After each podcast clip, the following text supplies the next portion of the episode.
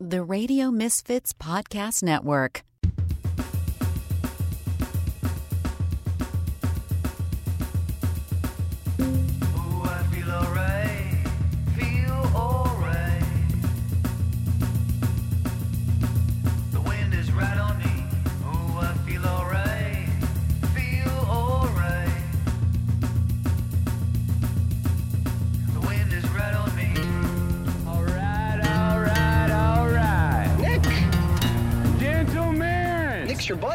Guy you can drink beer with. start your engine!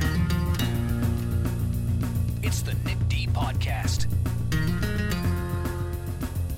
All right, all right, all right. It is the Nick D Podcast. Hello. I'm your host, Nick DiGilio. It is episode 137 of the Nick D Podcast. We are here on the Radio Misfits Podcast Network, the best podcast network in the world.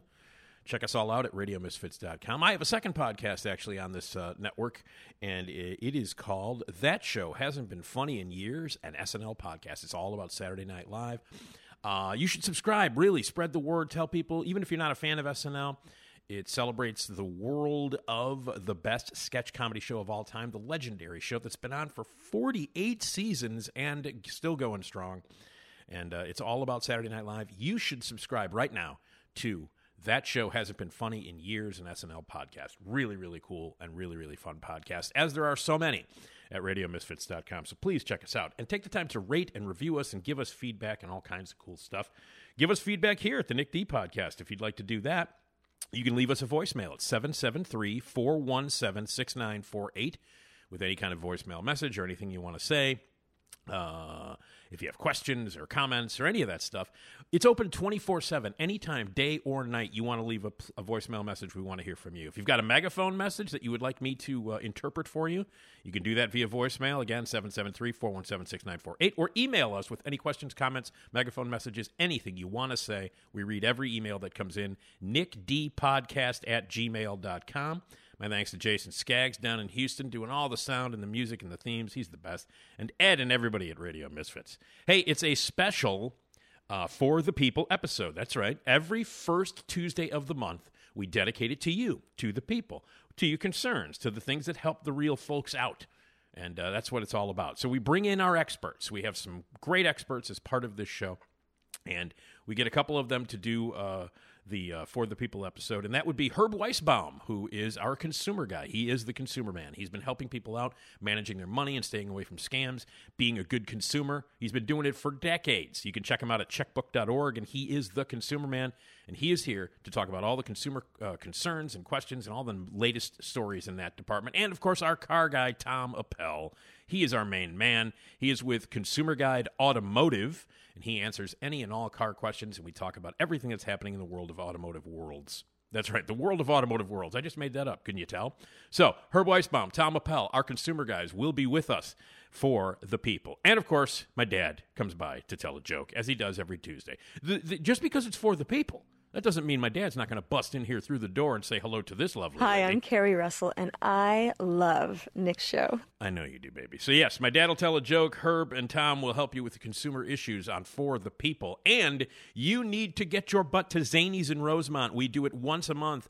Live podcast recording, interactive comedy. You win prizes. You have fun. You answer trivia questions. You are part of the show. And Amy Guth is my special co host. She is lovely and hilarious and smart and brilliant, and I love to have her as my guest. She's my host, by the way, because Esmeralda Leon, my regular host, who, by the way, takes the day off during the uh, For the People episodes, she will be in Las Vegas winning a lot of money. So Amy Guth is kind enough to be sitting in for us. So Amy Guth will be my co-host, and our special guest that night will be the unbelievably funny stand-up comedian Jim Flanagan. He will make you laugh your butt off, and we will interview him, have a great time. And uh, it's just great. We love doing these monthly things. We get regular uh, repeat customers, and we want more. So let's pack the place. It's Tuesday, May 16th at Zanies in Rosemont. Very easy to get to, centrally located in Rosemont. Part of that huge, beautiful mall. There's lots of restaurants and bars around, so you can make a whole night of it and have some dinner afterwards or before. And parking is easy. There's a big lot there. It's free. Very, very easy to get to in downtown Rosemont. So Zanies in Rosemont on Tuesday, May 16th. Doors open at 6.30. Show is at 7.30. Order your tickets now. It's going to be great. It's me. It's it's uh, it's Amy Guth, Jim Flanagan on stage. My dad, my 81 year old dad, will come up and tell jokes live on stage, and right there is enough for you to get your butt out there. And there will be a lot of great stories, lots of big laughs, um, trivia questions, and prizes. It's a blast every time we do it. We have a great time. I want to thank everybody at Zanies and Rosemont who who are so supportive and so much fun. And let's pack the place to the doors being jammed. So get there Tuesday, May 16th, rosemont.zanies.com. Go and order those tickets now. It's the Nick D Podcast Live, Tuesday, May 16th, rosemont.zanies.com, or call the box office at 847 813 0484. Jim Flanagan is our special guest. Amy Guth is my special co host. And we do it once a month at Zanies in Rosemont. Tuesday, May 16th, rosemont.zanies.com. Get your tickets now. Hi, I'm Carrie Russell, and I love Nick's show. She wants you to get your tickets right now as well. All right. We'll see you on Tuesday, May 16th, Zanies in Rosemont. It's going to be a great night. Let's pack the place. And come up and say hi afterwards. We do a little uh, meet and greet afterwards and take pictures and say hi to everybody. So make sure you come up and say hello, and we'll have a great time. And uh, you can say hello to my dad, and my mom will be there. It'll Just It's just fantastic. We love to pack the place. So get your butt there on uh, Tuesday, May 16th, Zanies in Rosemont. All right. Hey, uh, speaking of uh, helping people out, it's Herb Weisbaum. He's up next uh, on this For the People episode, and uh, you should be congratulated. Congratulations. You're about to listen to the Nick D podcast. It's by far the best decision you've made today. It makes the other podcasts seem like crap. Oh, yeah, don't be a jagoff.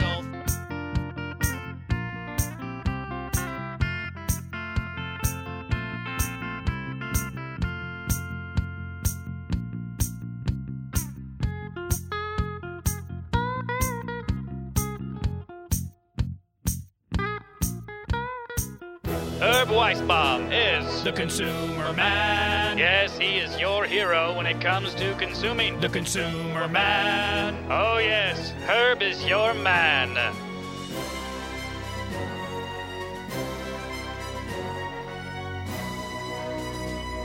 Yes. That's right. It's the very heroic theme for Mr. Herb Weisbaum, who is your consumer man, who you can check out at checkbook.org, and uh, he is the consumer man at consumerman.com, and so on and so forth. Herb, how are you, sir? I'm a little bit jet lagged. Ah, So you have to forgive me if anything I say doesn't make sense. Well, this that's, time. noth- that's nothing new. Uh, Herb Weisbaum uh, joins us uh, the first Tuesday of each month on our For the People uh, podcast episode, and uh, been been with me for many many years. Back when I worked at the car wash uh, and uh, and elsewhere. Herb, always a pleasure to talk to you. Give everybody a little background on how long you've been the consumer man, and you're kind of semi-retired and not, and really, and kind of, and what?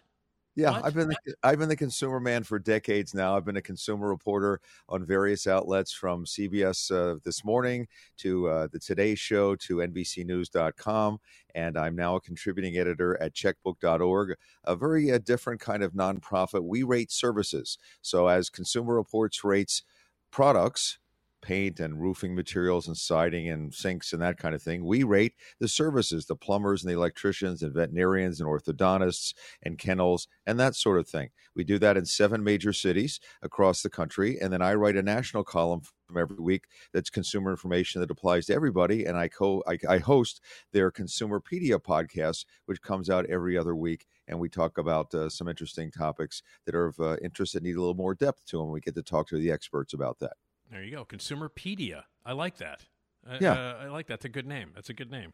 Yeah, I And of hated it that- when I first came up with it, but now I really like it. Yeah, no, it's fun. It's all a fun name. consumer. Consumerpedia.org.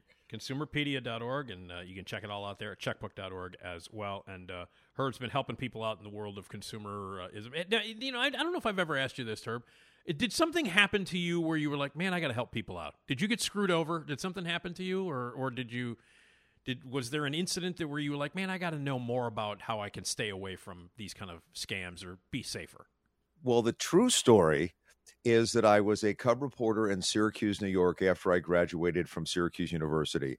And I got really tired of covering robberies and murders and fires and standing outside in the cold at one o'clock in the morning waiting for the medical examiner to bring out the, the body in the body bag, which in those days you had to have that footage. And I said, there's got to be a better way. And I so I started doing reporting that affected people's lives. I gravitated to consumer reporting, and then I realized that's what I wanted to do. But the story I always tell, which isn't the reason why, but it is an interesting story, and it is true, is that when I was a kid, uh, I was uh, coming home on the Pennsylvania Turnpike uh, from uh, one of my early dating experiences. I was driving Nick a Plymouth Plymouth.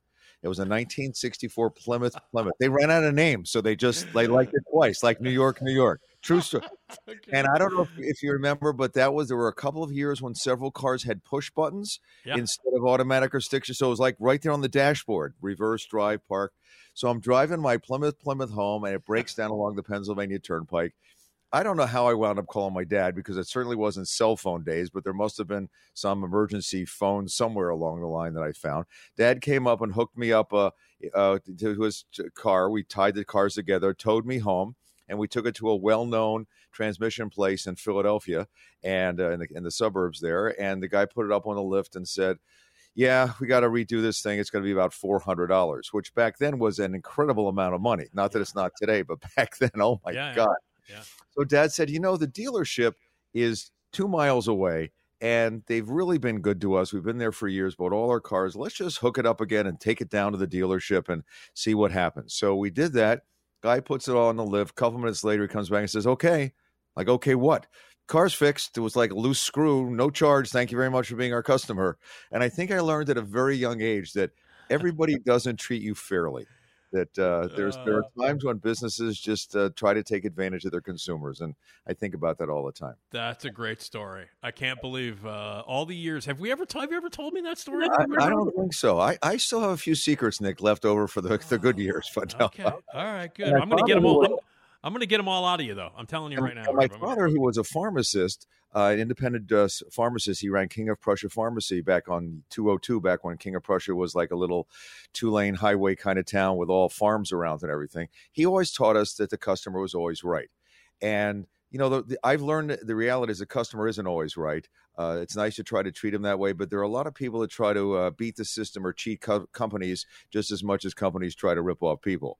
And uh, so, uh, you know, I understand uh, some attitude about pushback for some things. I mean, I think the goal should be to try to f- treat every customer fairly, but I think customers have to treat the businesses fairly. And when I see these complaint letters, you know, like I missed my flight and I would like you to pay for therapy for 20 years, and my kid missed his bar mitzvah party, so you should pay for the bar mitzvah. You know, sometimes they get a little bit out of hand. So I think we have to be fair with each other on both sides, you know. Yeah. Well, you're a good man, Herb. That's a great story. Uh, thank, Thank you for you. Sharing. you. I appreciate that.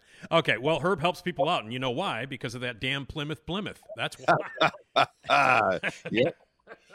well, you were uh, you ha- are jet la- a little bit jet lagged, as you said before, because you were in Cincinnati um, at a thing called Life Smarts, which was a conference. Uh, explain what Life Smarts is, why you were in Cincinnati, and uh, it's you know the description that you sent to me and some and the link that you sent to me sounds like you might have had a lot of fun. So tell us an- about tell us yeah. about it. I had an enormous amount of fun. By the way, last night I flew over Chicago, so I don't know if you saw me waving. I did. I saw you. I said, "Hey, how you doing? You used to have a Plymouth Plymouth." Right, that's right.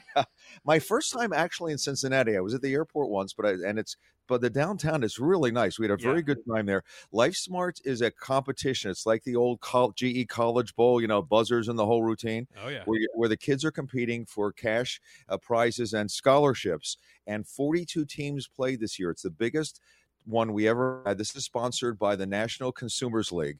And so kids competed in state championships and co- online competition across the country. They all came together in Cincinnati, uh, started on Thursday, and they had all kinds of different competition. There were ca- categories for designing t shirts and consumer memes. And then there was the buzzer rounds and the whole thing. And I was the national quizmaster. So I was, may he rest in peace, and I love him. I was the Alex Trebek Yeah. for this, this event. The kids are wonderful. They're fun. They're clever. They're smart. They're great comp- competitors, and they're also wonderful sports. If they lose, they jump right over and congratulate the other team. Uh, moms and dads are on some, uh, you know, baseball teams watching their kids play could learn from these kids. They're really, really great sports. And uh, so it came down uh, to Hawaii. The team that came the furthest, they came the furthest. I was the second furthest from uh, Seattle, but they won and took the trophy home. They were an amazing team. And it was just uh, it was just fun, and these kids have to know so much about various different categories uh, of the consumer field. And you know the clock is ticking, and they're trying to outbuzz the other team, and it's just wonderful. If you want to watch it, the competition is on the website. I think they put it up, or will be up soon. Lifesmarts.org, and this is now starting again for next year. It'll be in it'll be in San Diego in April. So if you're a teacher or a parent who homeschools or kids in, in uh, your uh, high school years and want to find out more about it, the competition starts during the year. Go to lifesmarts.org and try to find out about it because it's really a great way. And some of these kids, you know, walked home with a thousand dollars or more in scholarship money. So it was really a great competition.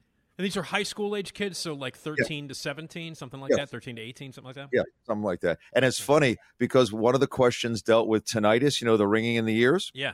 And so they, I was trying to explain it to him when the, the answer was done. I said, you know, it's like if you go to a Bruce Springsteen concert and you can't hear. and there were sort of like these stares, and the teacher from the back yells, "They don't know who you're talking about, Herb." so I said, Wow. "Oh, it's like if you went to a concert for The Weeknd or little anybody. Just put a name after that, you know, little Right. somebody." And then they go, "Oh yeah, now we know what you're Now talking about." Bruce Spring. Oh, that makes me feel really bad. That I didn't even want to bring up the Beatles because if they didn't know who the Beatles were, I was. If they didn't know Springsteen, I mean, they're not going to know the Beatles. Wow.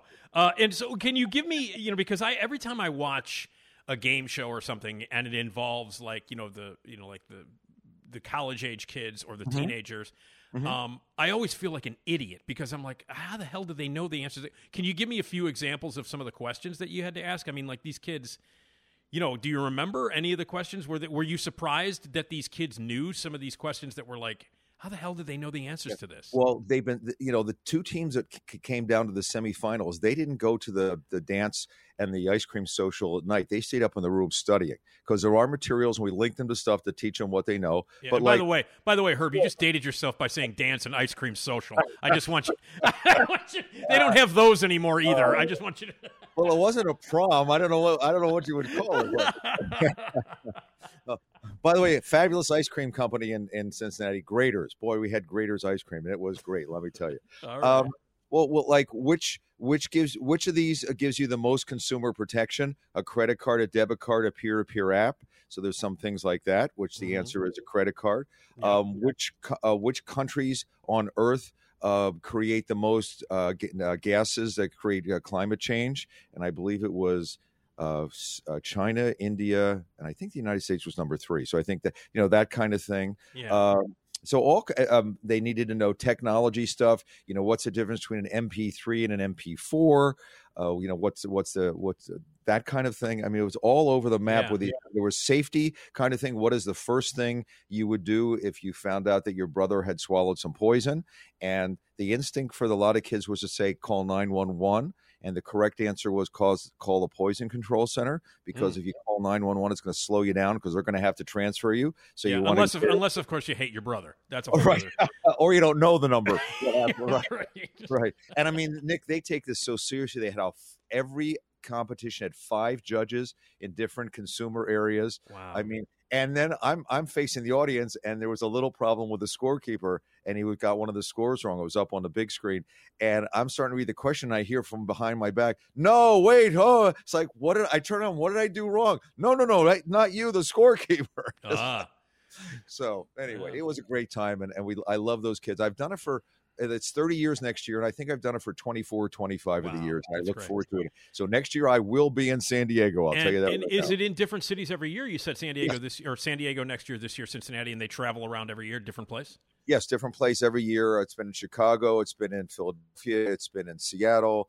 Uh, Boston. I think uh, I'm pushing for Hawaii, but that's a little expensive because the, kids have to pay- the kids have to pay their own way to get to these places. So it's Oh. amazing how you know, this they get some help from their and a lot of their coaches and sponsors are volunteers. It's an absolutely wonderful project, and and I hope uh, some of your listeners, if you have grandparents or parents or teachers or homeschool, we have some homeschool teams.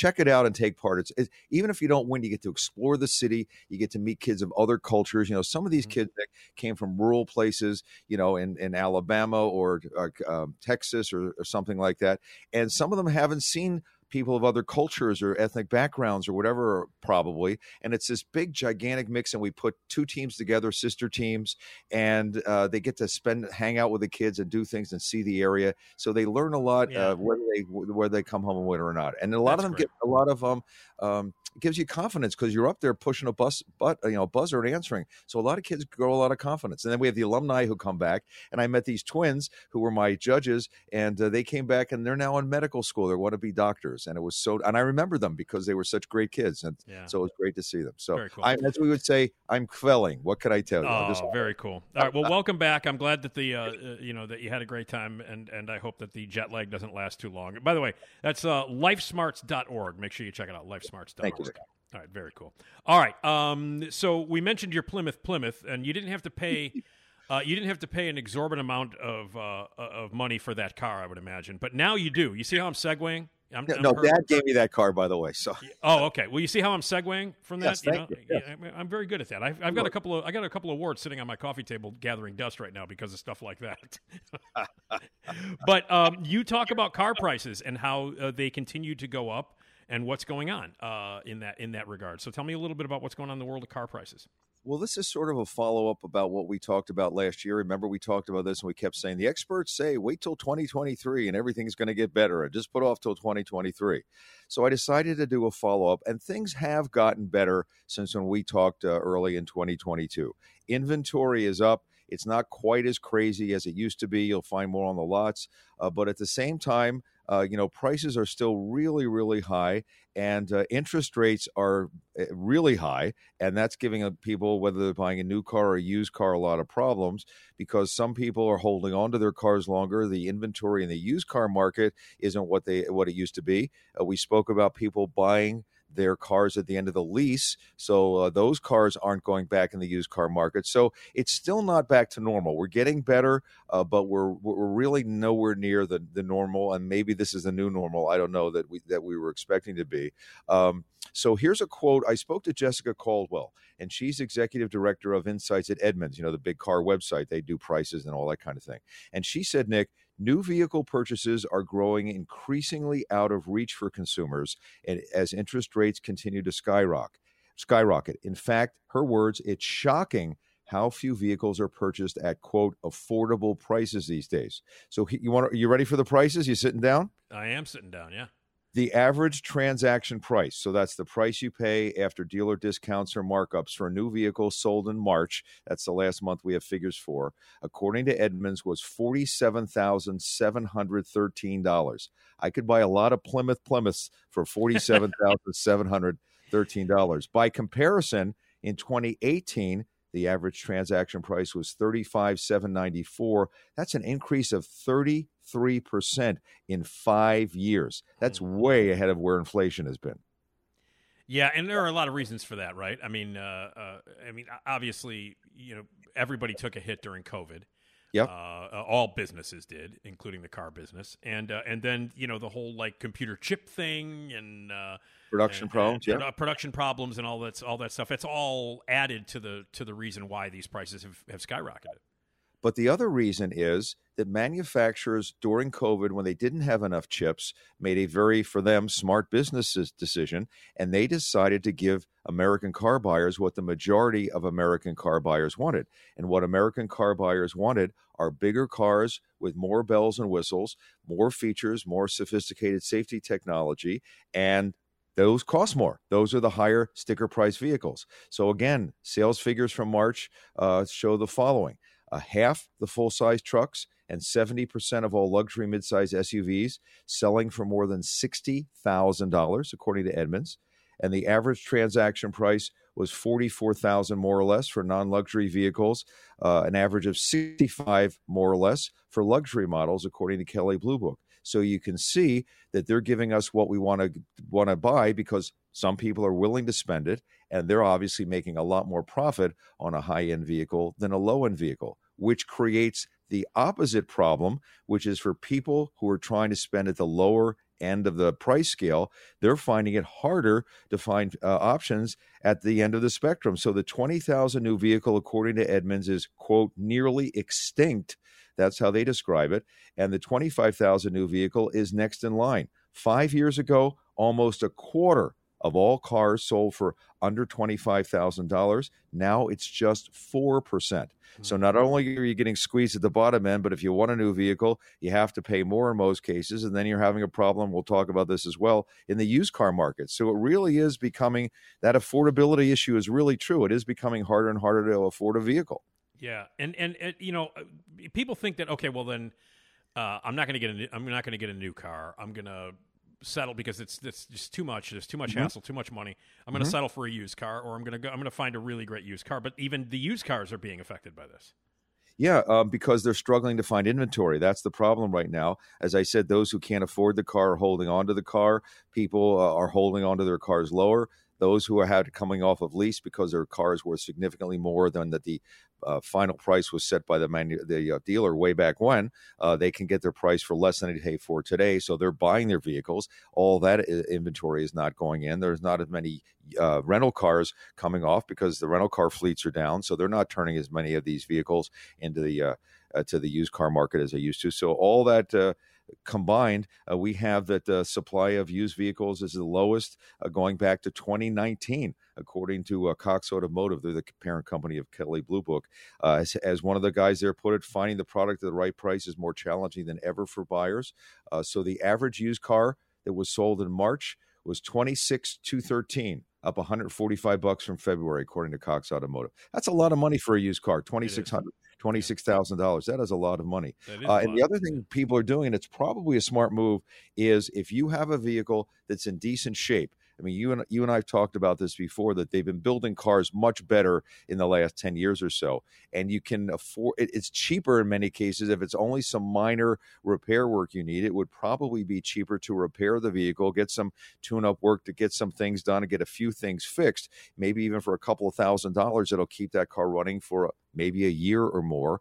Uh, than rather than dive into the used car market right now where it's so expensive, and especially you know with the interest rates, the interest rates are just staggering right now for both new cars and used cars, which is really setting people back. You know, they show up and talk about sticker price. That's the real sticker price. How much you're paying for interest. Mm. And uh, you, you do mention in the article how uh, how you guys can help. How checkbooks they have the, the car bargain service. Uh, Checkbook has that. If you if people are in the market, they want to get a car.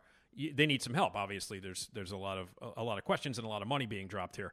Uh, how can checkbook.org help? Oh, thank you. Yeah, we uh, we run the car bargain service. It's been around since 1991, and uh, we believe we've helped more than 100,000 people score the lowest price on cars. What happens is that you you contact Checkbook, you get it down to the make and model, whatever you want. We help you find that out. You car bargains, and then they send out emails to dealers that are in the network and you tell them how far. So when I bought my car, I, I wanted to test it out and I asked they, them if they would do it for me and they said yes because I, I was interested.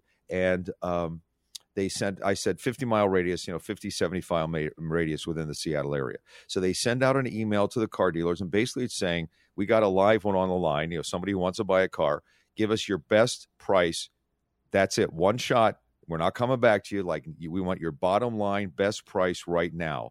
And then they take the best price find out which is the best send it to you the consumer who's working with them. Uh, when i did this they t- i knew exactly the model i was talking about and the uh, from the dealer i went and the vin number. So it wasn't like you know switcheroo or anything like that. I knew exactly what vehicle i was getting what features it had in it what i wanted etc and then you go and pick up the uh, vehicle from the average car bargains estimates that we beat TrueCar's the one you hear about all the time average cost by nearly $1600 per vehicle it's really simple they hold your hand all the way um, i i uh, they beat uh, they beat uh, costco's price which is a really darn good price they beat costco's price by thousand dollars which was pretty amazing. And I had to go to Bremerton, Washington, which is a little ferry boat ride from Seattle. So we took a ferry boat ride. We got uh, a credibly lower price, a thousand bucks lower than Costco could offer. You know, Costco price, you walk in, boom, there's the pre-negotiated price Right. for Costco members, and it was in a it was in a county with lower tax, so I saved on tax. And then when it came to the uh, the trade in, I haven't traded in a vehicle, and I can't remember how long it's been. And I because of I'm on the radio and everything, I don't want somebody like coming to my house to sell it by myself. I just I don't do it that way. I give it to the dealer. So the guy at Car Bargain said to me, you know, before you go to the dealer, take your vehicle to CarMax. They will give you an estimate on the vehicle and they'll give you a document. They'll give you a thing that says this is a binding uh, guaranteed price for seven days. So I did that. I took the car to the dealer. We were all done. I mean, it was no muss, no fuss. Here's the bottom line. Yep, what we agreed to. Thank you very much. Now let's talk about the trade in. They looked at the car. They said they were going to give me, I think it was a thousand dollars for the vehicle, and I said, you know, that's a that's as about as high as most dealers would give. But I got this thing here from CarMax, and it says they'll give me fifteen hundred dollars. I'd be kind of stupid to leave five hundred dollars on the table, wouldn't I?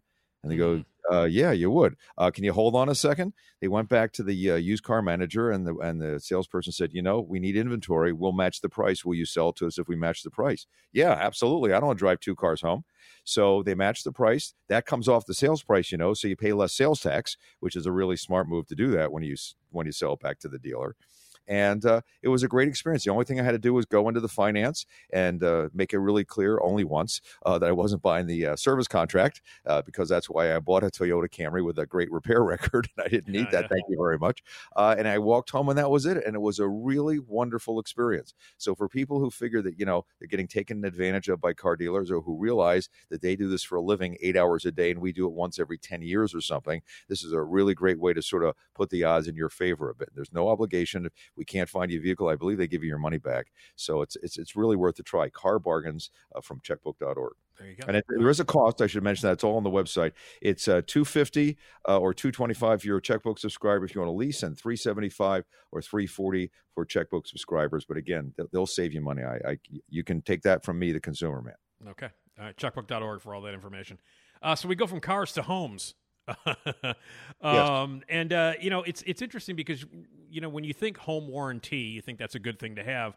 But in fact, it's not. Uh, and, and, and you guys for years have been saying to consumers that you should not buy home warranties. For people who might not know what a home warranty is, why shouldn't they get them? And what's the story behind that? Sure, home warranties are something that are sold to sort of give you peace of mind to protect you if something with your house goes wrong or an appliance in your house goes wrong.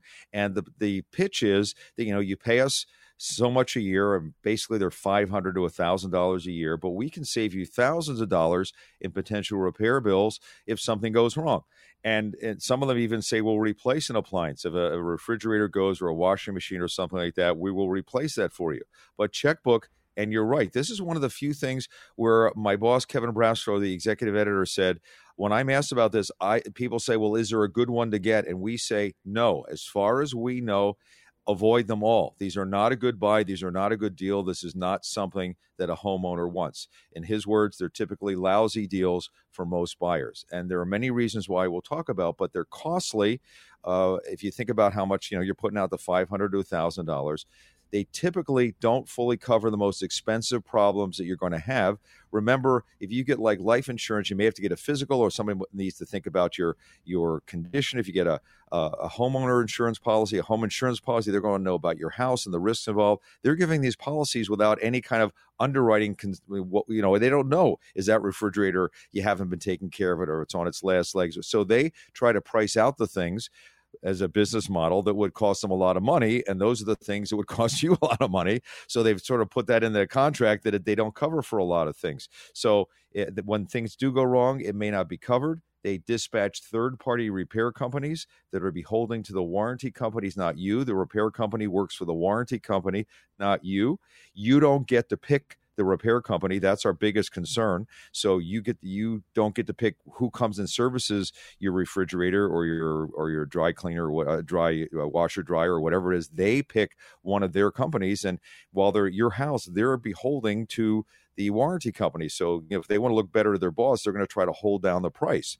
And we've heard from people thousands and thousands of complaints to consumer agencies that the work the work is lousy. It takes them many many times to fix it. Uh, sometimes they break it or make things worse than when they first showed up at the door. And in almost every case that we've seen, if they do that, the warranty company will not cover it. So if they come in and break your refrigerator, just need a repair, or rewire something wrong in your house and your house burns down, the warranty company is not responsible for any of those problems. That would be between you and your homeowner's insurance. Uh, so it, it, doesn't really give you the peace of mind that, that people uh, are, are really thinking they do. We contacted uh, a bunch of the top rated uh, companies in various areas that are highly rated by checkbook for various things and not a single one of them told us that they worked with a home warranty company. And when we asked them why, the answer was basically the same in every case. We just don't want to deal with the hassles. It's like that, you know, they, we're trying to do good service, take care of the people, and these companies, that's not what they're in. They're get in, get out, quick, quick, quick fix, and uh, we just don't want to be associated with that. It would ruin our reputation. So that sort of speaks for itself as well. Yeah, and this is, you know, these home warranty companies have been around for a really long years. How have they how have they been getting getting away with this for such a long time? If it's you know. Well, they've been sued um, by various uh, regulatory agencies and pay a fine. Uh, some of them. Um, you know, there hasn't been a whole lot of, there, there's starting to be lawsuits now. If you look around, there are complaints, you know, all over the web, and there are complaints at the Better Business Bureau and all that sort of thing. I don't think people do a lot of research uh, about these. In some case, the sales pitch is really good. I mean, they have really, really good advertising about how, you know, look at, we're going to save you a fortune and take care of things. Um, also, a lot of times these are pushed or sold by the realtor, and you got to remember that they're getting a a commission for doing this. So of course they want you to to buy this service. It sounds like you know I just signed my life away for a million dollars. Excuse me. Um, well, make a lot of sense to only pay only pay a thousand dollars more. You know, it's it seems like it makes a lot of sense, and the, again, buying that peace of mind, but it just doesn't work out that way. A couple of other things that people may not realize is that um, there's almost always a, uh, a, a copay, a charge when they show up at your house, you know, maybe 75 to $150. So every time that service person walks in the house, you are paying that on top of the 500 to $1000 you paid and you'll pay that even if they don't fix the problem that that comes out right away uh, and then there's also a whole lot of limits that are in the uh, in the fine print. Our guys read through the fine print, the red, uh, the, the, brochures and the websites that uh, look about the information, and found out that many of the important limitations are really buried deep in the terms and conditions. In some cases, we couldn't even find the actual contracts on their website to review. So you'd be signing up for a product or service that you couldn't even before making the purchase, you couldn't even tell what they were doing for you, which is a really bad thing. Uh, and then, if, for instance, we found that one of the really big companies, uh, Home Shield, American Home Shield, uh, they said that the reimbursement for HVAC equipment repairs or replacements was $1,500. Well, if you need a, a new furnace, $1,500 is not a lot of money. Uh, but that's that's the limit. They talk about oh, you know, the peace of mind, but that's a limit. Same applies for a leaky roof. Fifteen hundred dollars is not a lot of money for a leaky roof, and um, Select, which is another big one, their limit for electrical, plumbing, and appliance repairs is $500. Again, I mean, they, they talk about how they're going to protect you and give you peace of mind. But if you read the fine print, which we did, it's really limited in many, many cases. But Kevin says, our, our executive editor, he says the big thing in his mind is that you have no control whatsoever which company who's walking in your house to do the repair work and that's the whole idea of checkbook is you want to pick the good you know you'd be better saving putting a little bit of money aside and using the checkbook ratings if you live in a checkbook city and finding out what the good plumber or electrician or repair person is as opposed to doing this thing because chances are based on complaints you may be very dissatisfied with what you get. Okay. Make sure you check out that article about the uh, home warranty. It's all at uh, checkbook.org yeah. And also, um, it's on my website, consumerman.com. You have the link to the free article. It's a free article. And then also the podcast where Kevin goes into great detail uh, about why he does not like uh, the Consumerpedia podcast and why he does not like home warranties. And at the end, I thanked him and he said, I don't know if you want to thank me. It sounded more like a rant than an interview, but he is very passionate about why he does not want people to get hurt with home warranties. Okay. Make sure you check that out too.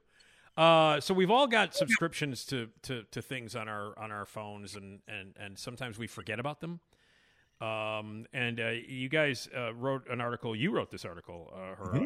about the Federal Trade Commission and how they are trying to update the rules on how you can get rid of unwanted subscriptions to make it easier to do so because a lot of people are paying for things each month that they've totally forgot about or they haven't used and some people don't like my i get an i get an up uh, you know i get like a, a notice on my phone that says hey you haven't used these apps in a while. Mhm. you might you might want to get rid of them or blah blah blah. So i happen to have that luxury of like being reminded that i have subscriptions to things that i haven't used in a long time and maybe i should get rid of them but not everybody has that and the ftc is going to try to make it easier to get rid of those unwanted subscriptions you wrote all about it tell me a little bit about that because this is a pain in the neck for a lot of people It is. And you know, Nick, it's not just app subscriptions. I mean, there are streaming subscriptions, there are gaming subscriptions, there are people get boxes sent to them, cosmetics or pet food or whatever subscriptions. We, we're living in a subscription world. You and I talked about this before. This is the new business model now. Companies want you to be a subscriber because, number one, a lot of people who subscribe don't ever unsubscribe. Subscribers may pay more and they got a guaranteed stream of income. So this is the world we're moving into is we're already there with subscriptions and it's going to get only stronger. Companies are going to push this even more. Uh, we talked about one thing where you had to be a subscriber to get some features in your car that they were built into your automobile, but you only got these advanced features if you subscribed to the manufacturer's subscription service. So this is clearly uh, something that is uh, the time has arrived for some consumer protections. I started the story with a question, and uh, I'll start the interview with you. It's the same thing. Wouldn't it be nice if every company made it as easy to cancel a subscription as it was to sign up? Wouldn't it be nice? Course, And that's what and that's what the Federal Trade Commission is saying. It is saying that they want to have a provision called click to cancel. The goal is to eliminate the frequent hassles involved when ending unwanted subscription payments for everything, as I said, from streaming services, cosmetics, gym memberships. That's a really big problem area, and the uh, delivery of, of pet products. And what happens is sometimes these companies just don't play fair. They trick you into signing up for the subscription, which we can talk about more later, or they make it difficult for you to cancel the subscription if you want to end it. And if you want to end it, you have the right.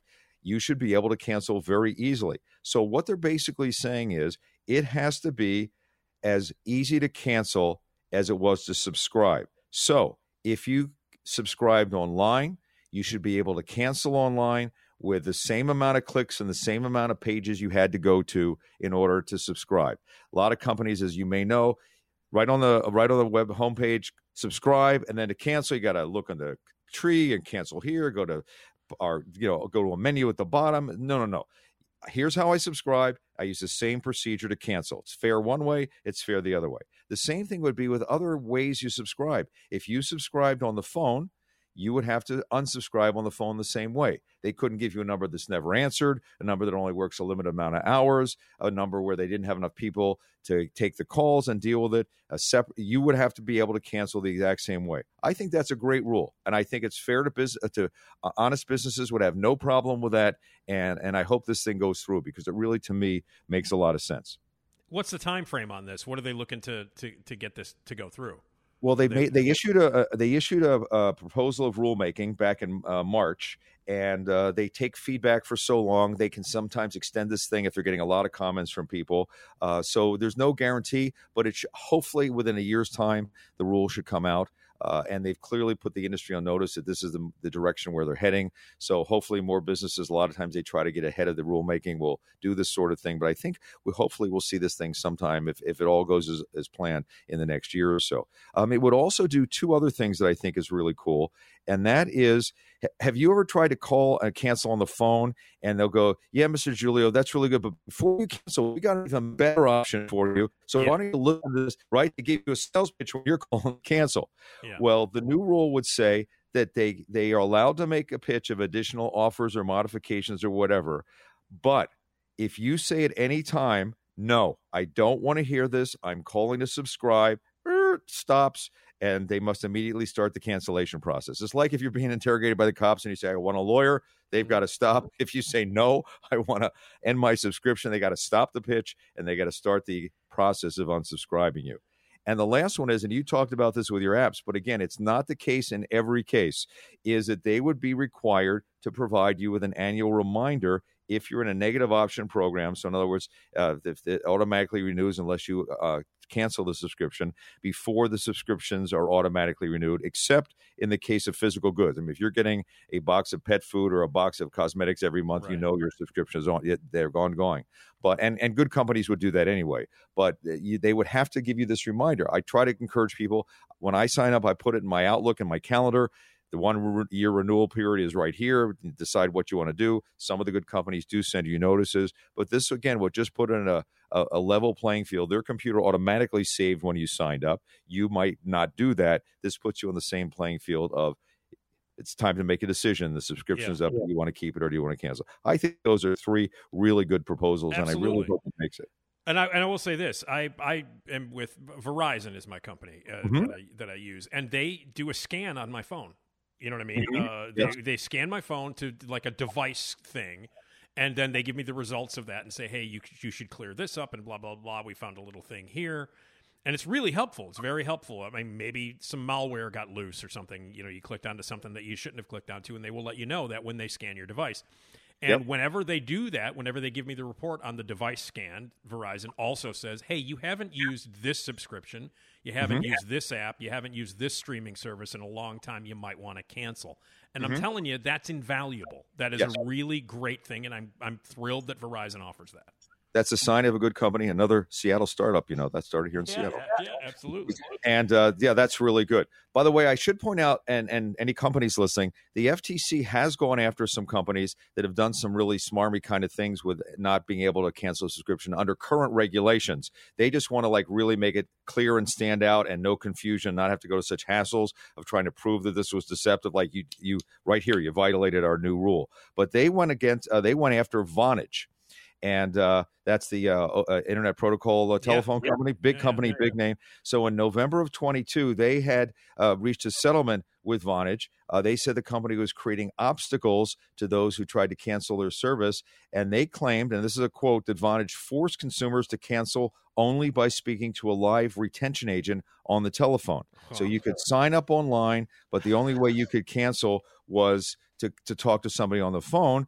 And, uh, And I think we all know, and we all know how difficult to impossible it is Yes. to get a live person on the phone for any company. Yes, and and on top of this, the FTC said they had reduced hours. Uh, they didn't provide the promised callbacks. If you push the button and said we'll call you back, they transferred you a whole bunch of time, bunch of times. So listen to this: Vonage agreed to settle the case by changing its business practices and refunding a hundred million dollars to customers harmed by its actions. I think that sends a pretty strong message that the FTC is not going to put up with this kind of stuff anymore.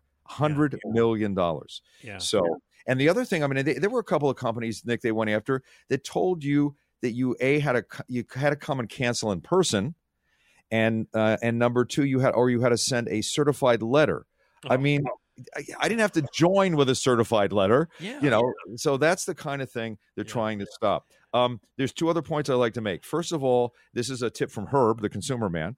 Uh, if you, from complaints I've heard, if you sign up for an ongoing subscription, always do it with a credit card because a credit card gives you the most consumer protection. Yep. Don't do a debit card that lets them go into your bank account and don't do automatic withdrawal. A lot of gyms say, oh, we'll make it real easy for you. We'll just take the money out of your checking account every month, give us that permission to do that.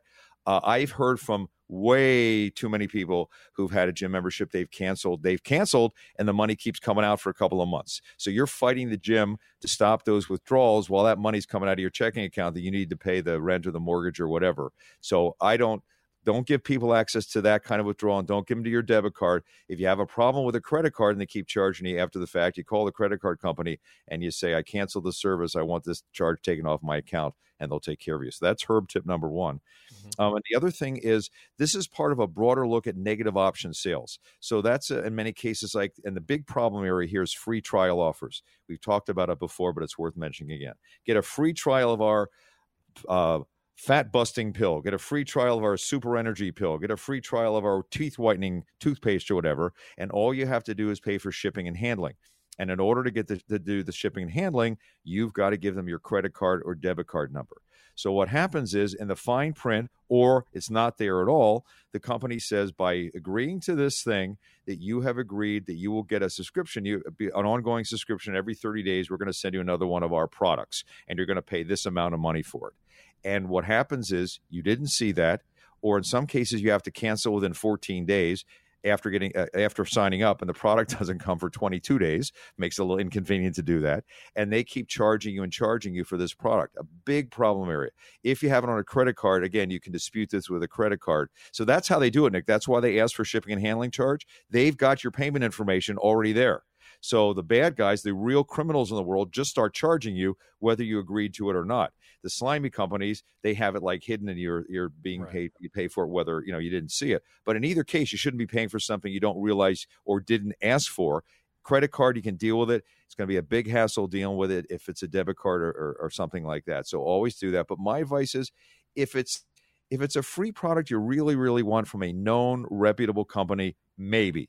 If it's a free product of some ridiculous claim, the belly fat's going to go away, you know, you're going to be better in bed, you're going to be able to lift your house because you're going to be so strong, your teeth, you know, will dazzle the neighbors in three days, and you have to give them a payment option. Don't do it. Don't get into the hassles. Don't get into the problems. There's too many con artists doing it. It's not worth it for a tube of toothpaste. Trust me. Just go buy a tube of toothpaste or something. It's only if it's a really reputable company that you know you've dealt with because you're giving them your payment information Right. and you're probably giving it to a crook.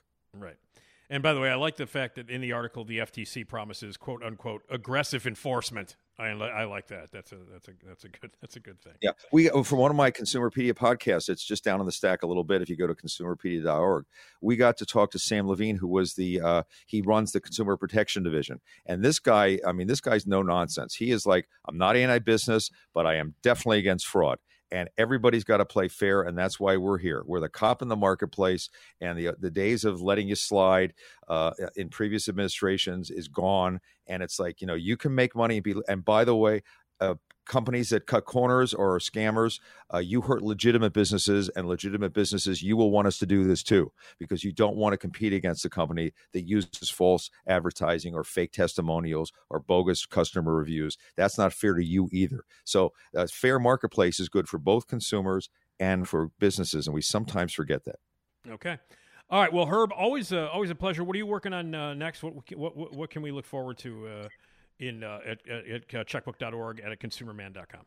Well, coming up next on Consumerpedia, which we'll talk about next time, travel tips. I got to talk to Christopher Elliott. I don't know who he, you know who he is. He's the travel expert. He does a syndicated column on travel. I caught up with him in New Zealand. So, uh, and we're going to talk about some things people need to know about uh, passports. A lot of passport problems uh, traveling this year for people going overseas. That'll be up on checkbook.org or my website, consumerman.com, very shortly. And then uh, we're also going to talk about EVs, and we'll talk about that next time. All the rules are out now for which cars actually get the tax credits and what's going on. So we're going to take a close up look. We're going to talk to Consumer Reports, and we're going to talk to Edmunds about the deals and how much they cost, and do the batteries really last, and everything you want to know about EVs. So we're going to be talking to you about that uh, next time. Okay, great. And before we go, should I give the free link because you know yes, you want to please. Get, yes, do the, the free link just for my subscribers. Please Yes. do. And you can tell because it's in the link. So if you want a 30 day free trial subscription to Checkbook, if you live in these cities Chicago, Minneapolis, St. Paul, Seattle, San Francisco, Boston, Philly, or Washington, D.C., so you can get the ratings for the services in your area, just go to checkbook.org slash Nick D podcast. Checkbook.org slash Nick D podcast. All the other information we post and all the other information on my website, consumerman.com, are free to everyone. So please feel free to share it. But if you want the ratings, checkbook.org slash Nick D podcast, the only podcast you'll ever need. Oh, look at that. All right. All right, Herb. Thank you, my friend, and we will talk to you uh, next month. Be well, Nick. Take care. Okay, buddy. See you later. There's uh, Herb Weisbaum. He is your consumer man, and now your car guy. That's Tom Appel, and he's about to join us right now. Tom Appel. We're gonna talk about costumes. Tom Appel. Ooh, automotive with Tom and his last name. Appel. Oh. It's the Tsar of Car, the Sultan of Cylinder, Tom Appel. That's right. The Sultan of Cylinder. ah, you gotta love that. The, You the- do. The, Czar of Car. Uh, edited is Tom Appel. Tom Appel, who you can check out Consumer Guide Automotive. He's the publisher of Consumer Guide Automotive. Uh, been helping people out in the world of cars and automobiles uh, forever, and has been a regular part of my old show at the car wash, and since the very beginning of this podcast over a year and a half ago. And uh, it is Tom Appel. Hi, Tom. Hey, How are you, buddy? I am good. I am good. Good. Thank you. Yeah, yeah, yeah. Always good to see. Always good to hear you. Um, tell everybody about where they can hear your podcast as part of Consumer Guide Automotive. Yeah, two places. You can download it any place. Uh, Apple's a good place, and leaving a review there is a great idea. Uh, but you can also stream it from consumerguide.com right there on the homepage. Uh, new episodes every Tuesday morning. Right, and it's a terrific uh, podcast. You don't Thank have to be you don't have to be a maniac car lover to listen to it. You can just be like, look, I haven't driven in many many years. Not only have I uh, legally, as I always like to say, I haven't driven in many years legally. Um, but uh, but uh, I always like to say that you know, like I love listening to it, and I was absolutely thrilled to be a, a, a guest on that podcast. And I would It was uh, awesome to have you. it was great to be there, and I would love to come back at some point uh, to, to to hang out again. It was just so much fun. We will So- make that happen. Awesome. So that's uh, you check out that podcast right there. Uh, and uh, and Tom, you've been uh, you've been in the in the world of uh, of helping people out in in in car. Now, how long has the Consumer Guide Automotive been around? Remind everybody. Consumer Guide Automotive has been around since 1967. I, uh, I came on board in 2002. Hmm. Okay. And I was going to say, 1967, you would be two years old, so you weren't. I was young. I was Yeah, very you- young. yeah. What kind of car were you driving in 1967, uh, uh, Tom? If you can remember. If I could reach the pedals, I would have been driving my dad's Nova. The, yes, the Chevy Nova. Yes. I love that. That's that's God. The no has the Nova really been around? Was around in the '60s? The Nova? Um, it became the Nova as a specific model name in 1969. Before that, it was a version of the Chevy 2. But the name goes back to, yeah, the mid 60s. Wow. See, and that and if people doubt your knowledge of cars, you know when, you know when the goddamn Nova got its name. So that right there proves your cred. Right. right. I'm the Nova guy. and uh, and uh, by by the way, um, I wonder if anybody will. Are you coming out on May 16th to our next live Zanies event? I'm bringing a posse, so yes, I'll be Oh, awesome! Yeah. Thank you, Tom. I really appreciate that. Um, yeah, I'm excited. I got three buddies coming. We're all looking forward to it. Oh, that's so great. So that's Tuesday, May 16th, Rosemont.Zanies.com. Uh, Amy Guth is my co host because Esmeralda will be blowing all her money in Vegas. Um, and Jim Flanagan, who is unbelievably funny, uh, Tom, an unbelievably funny stand up comedian. He will be our guest. We'll give away some cool stuff and Abt electronics and Gale Street dinners and all kinds of cool stuff. And Tom will be there with his posse. All right. My posse, yeah. All right. Uh, all showing up in Novas. I believe you guys are all driving up in Novas. Is that what's happening? Four, four Novas, uh, identical mint green. Zanies.rose, dot- uh, rosemont.zanies.com on Tuesday, May 16th if you want to see uh, Tom in a mint mint green Nova. Well, that's not that's false advertising, but he'll be there. All right. Uh, lots of stuff uh, to talk about in the world Yeah. of, in the world of cars, as we always do. What are you driving now? What have you been driving lately? Because you test drive those cars, and uh, you love doing it. What do you, what, what are you in now? I just swapped cars today, so I got out of the Hyundai Santa Fe Calligraphy. Calligraphy is a Oh, new we talked about trim- that. We talked Yeah. about that one in the past. Yeah. Yeah, new top trim level, and I'm getting into a new top trim level of the Buick Enclave, which is Buick's largest crossover. Uh-huh. Uh, I just took that to the 7-Eleven for a Diet Pepsi. Very refined. I'll know more about it when I drive further than the 7-Eleven. But Right. nice vehicle. Yeah. All right. Now, now the calligraphy. Tell me all about that one. Calligraphy is a new top trim level, and one of the things that mainstream automakers are learning is that there are people who won't jump to a premium brand, but might want more car than they currently have available from a brand like Hyundai or Kia or Chevy or Ford. So we're seeing more and more of these top trim levels land at different brands, and Calligraphy is the new highest level, most expensive version of the Santa Fe. It's very nice, and and for forty, what was it, forty six thousand dollars, you get a car that is convincingly luxurious for much less than going to a premium brand. I was pretty impressed. Wow. Well, I mean, you have to know it's going to be a fancy car. It's called a calligraphy. I yeah, mean, it's right? a bunch of name. Yeah. What again? What's the full name again? It's the Hyundai Santa, Hyundai Santa Fe Calligraphy. Why is it so? Is it is there twenty seven different names for it? I mean, I, I, I guess I guess because everyone's already used platinum, they had to go with something like calligraphy. I see. But uh, yeah, Santa Fe is, is their their midsize crossover, very popular. Yeah. All right. Okay. So and it was and that's a good car. You uh you I like it a lot. Yeah, my review just went live uh, this morning. okay. And uh, it- did you drive anything before that? Because it's been a month since we talked to you. Was there anything before you jumped into the calligraphy that you'd like, want to mention? Yeah, people might have seen this thing on the road. It was unfortunately launched right at the beginning of the supply chain shortage, but it's the Ford Maverick, which is Ford's new very small pickup truck. It's smaller than the Ranger. It's about the size of, of a Ford Escape uh, compact crossover. Very nice little truck. And for less than $30,000, if you can find one, you can enjoy this great little truck. It's fun to drive, it's zippy, it's available in hybrid trim. Uh, it, it, it feels a little bit like it's budget you know the interior is not as nice as other cars but fun to drive affordable useful it's it's a great little truck and, and we're probably going to see more of these because there's Yeah. a lot of demand for it Well, sure, thirty grand. I mean, that's not that's that's you know that's not it's bad at all. bargain these days Yeah, absolutely. Now the Ford Maverick. That now that of course brings to mind the Ford Maverick. Uh, of which we've talked about before because my friend had a Ford Maverick that was entirely made of Bondo. I think we've discussed this before. yes Where his yeah it's not the greatest association No, it's not. Now you, you remember remember when we uh, you know like uh, for like two or three appearances, three or four appearances in a row where Bondo came up all the time. Yes. Uh, And for people who just a reminder course for people who might not have heard those uh, those episodes or that those episodes a few months ago.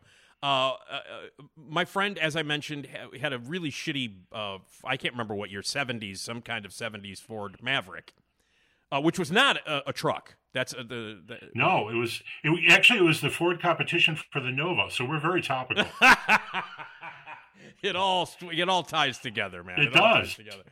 Uh, but the Ford, my friend had a really crappy Ford Maverick uh, that was now that at one point was almost completely made of Bondo.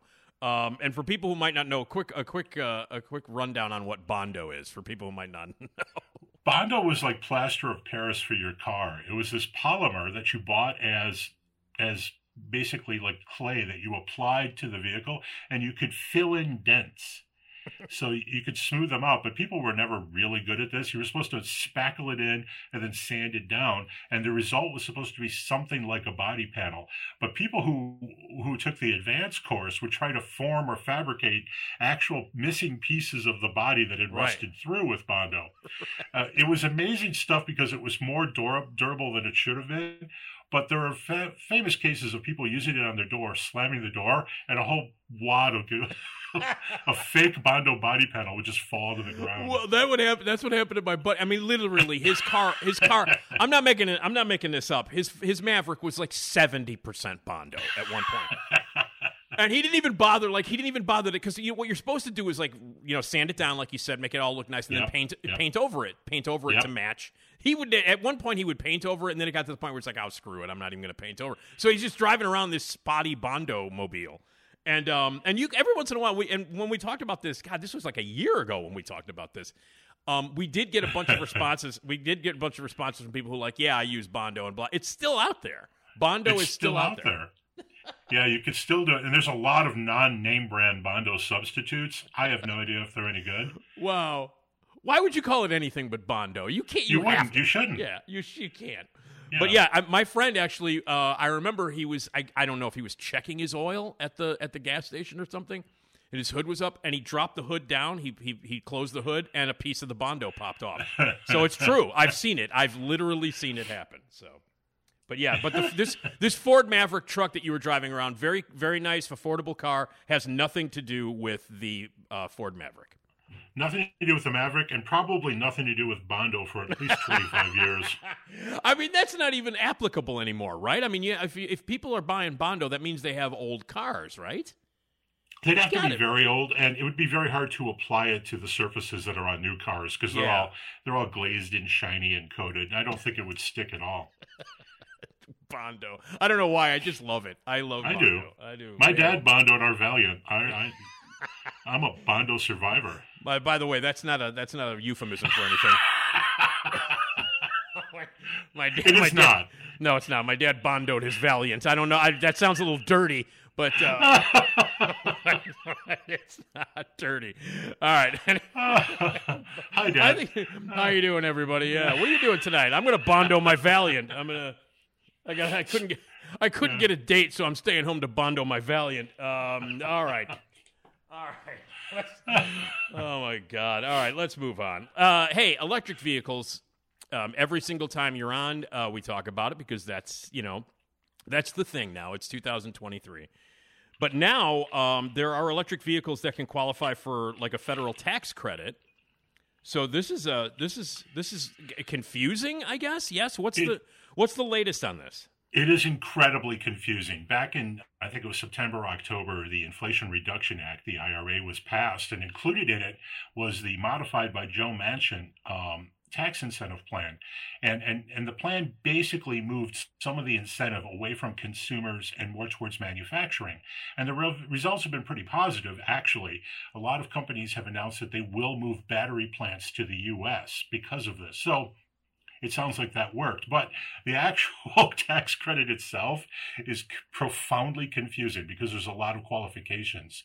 And if we take the, the individual qualifications, which is you have to earn less than 150 grand a year as an individual or 300 as a family, you still have the confusion about which vehicles qualify. So to qualify, based on the new plan, the vehicle must be assembled in the U.S. So that's one part of it. But you don't get any money for that. You still have the battery to think about. And this is where it gets crazy. And I have no idea how anyone is checking this. But the battery must first contain at least 40% materials from the U.S. or a, fa- a favorable trading partner. That's to qualify for half of the tax credit. The tax credit is 7,500 bucks. And the other half is that the battery itself must be assembled in the U.S. So you combine these three things, must be built in the US, battery component materials, and then battery assembly, and you have a very short list of vehicles that qualify for Wow. 2024. Now, how do you find out these things? How do you know? I mean, how do you do you call somebody up and go, "I'd like to know if my battery was made in the U.S." How do you do that? Uh, the list now is at dealers, so dealers do know which vehicles Oh, okay. Okay. Yeah. But it just came out, and up until now, it's been crazy because it seemed like everything qualified for a few minutes because the Treasury Department couldn't get their, their, their tail in gear and actually produce this list. Right, right. I remember we talked about we covered that, and, uh, Yeah. in, in fact, uh, Herb, uh, we also mentioned that on Herb uh, on the consumer side. Uh, uh, Herb Weisbaum, uh, we talked a, a little bit about that as well because the confusion went all over the place.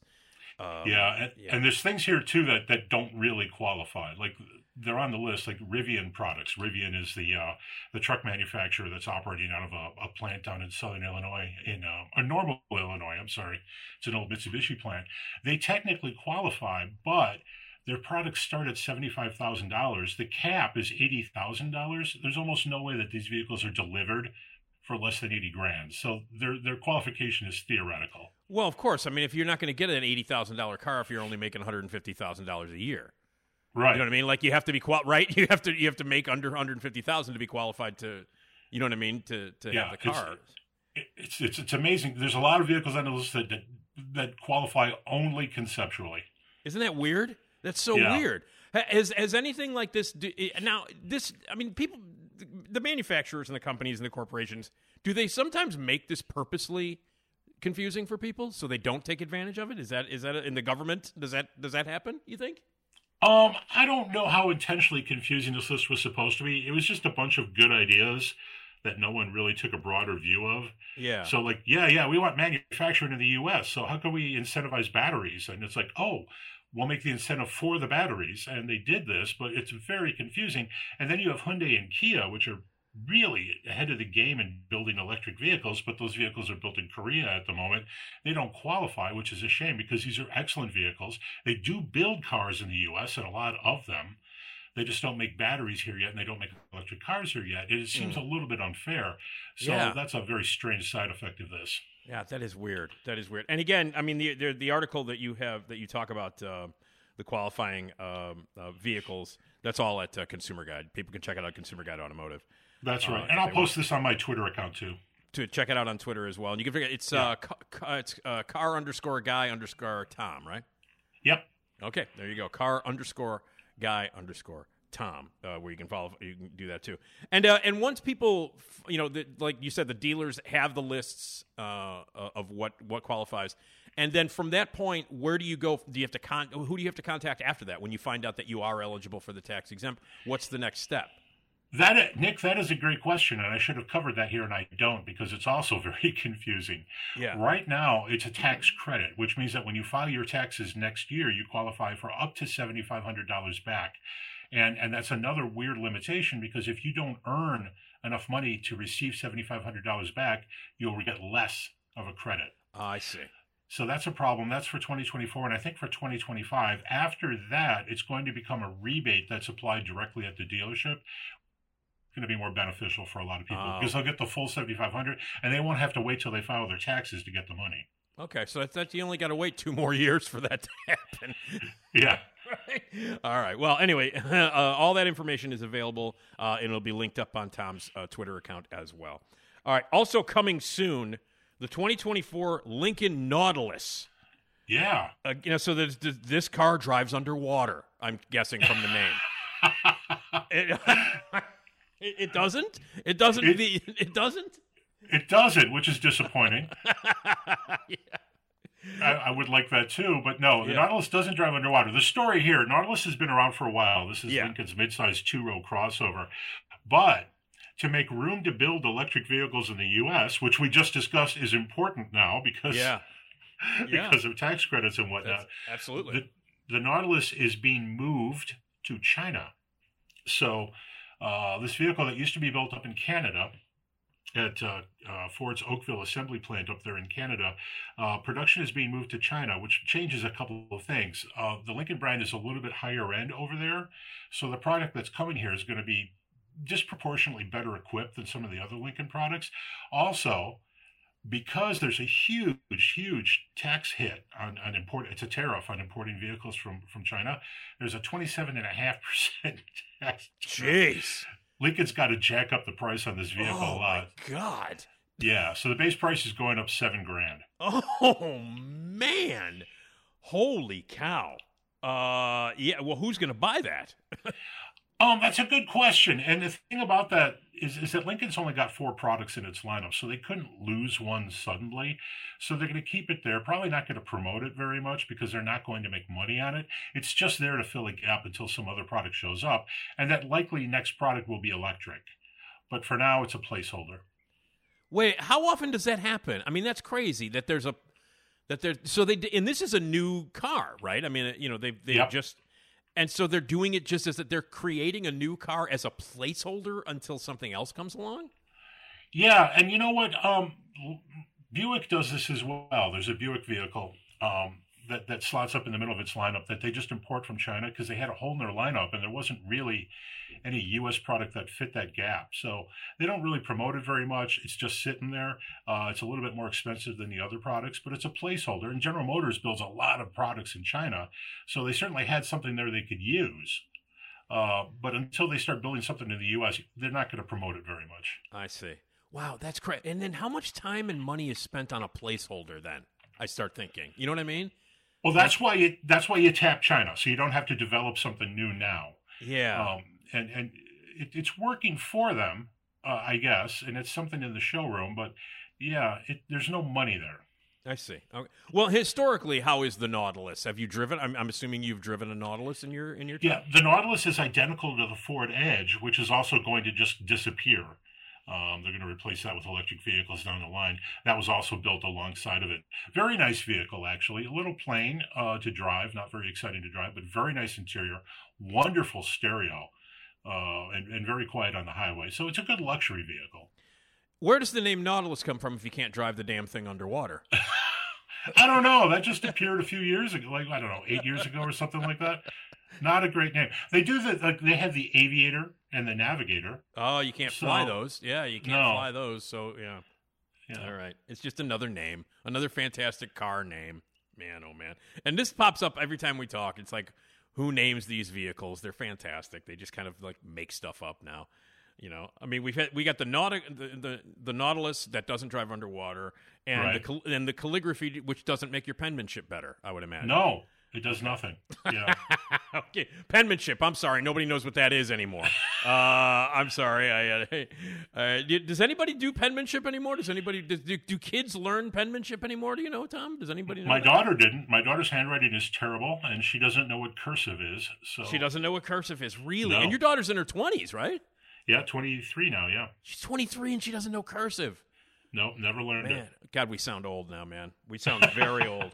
All right, we're just old men. Like, hey, my day, we had to handwrite and do cursive. And you remember, uh, remember uh, on the wall of your of, of your classroom, they would have the alphabet, and it would be in regular letters and then cursive. They would have the Yeah, the the, the green panels. Yeah. with the dotted lines. Yeah, Yeah. all the way around the. Yeah, Ex- that's exactly right. All the way around the classroom, and they would have the regular, you know, the the regular printing, and then the cursive version. And you'd have stupid letters like the large cursive L. What the hell was that? I know exactly, and you're and don't even get me started on the Z. That doesn't make any No. sense at all. So No. all right. Anyway, well, these kids don't have to worry about it now with their damn texting and their and their and their TikToks and all that stuff. It's a boomer problem. yes, it is, man. It is. Well, we're we're technically Generation X, you and I. I identify more as X. Yeah, Yeah, we're right we- on yeah. the line. We're right on the. We're, you and I are right on that border. 1965 is kind of, I believe, the last year for Boomer. First year for, or 64 is the last year for Boomer. 65, I think, is the first year for Generation X. Something, something like that. around and that. I've actually seen I've seen charts where that space is left open. Yeah, because we're nothing. We don't. We're nothing. Yeah. Uh, we're the calligraphy generation. That's what we are. That's what we are. I'm claiming that as our name. All right. Now, speaking of being old, hey, tail fins. Uh, Yes. You've got some great. You, you tell everybody about some of the stuff that you do uh, on the blog, the Daily Drive blog, which is so much fun and so great to check out with ads and pictures, and you go back in time and check out some really cool stuff. Uh, this is this is a chance for you to really cut loose and have a lot of fun. Correct? It is, yeah, and I create most of these myself, and I like to go back and, and a couple of things I love are old concept cars, and I really love old advertising, especially the hand drawn stuff. And, and one of the great things about the drawings is that the art was so good, but it also exaggerated the shape and size of the vehicle. So when you look at, especially the, the thing we're about to talk about, the tail fins collection, uh, the Lincoln, for example, looks like it's three feet longer than the actual car, but it looks spectacular in the drawing. well, you've got, and again, you you sift through a bunch of periodicals and things that are in the offices there. Yeah. Um, and uh, and- you and you love looking back at these old ads and then do a wonderful collection of them. And this one that we're going to specifically talk about here for a second is all about tail fins. Yeah, I don't know how I just got to that now, but yeah. Yeah, how did? Yeah, there it is. truly, truly, man, Uh, it took a long time to get the tail fins.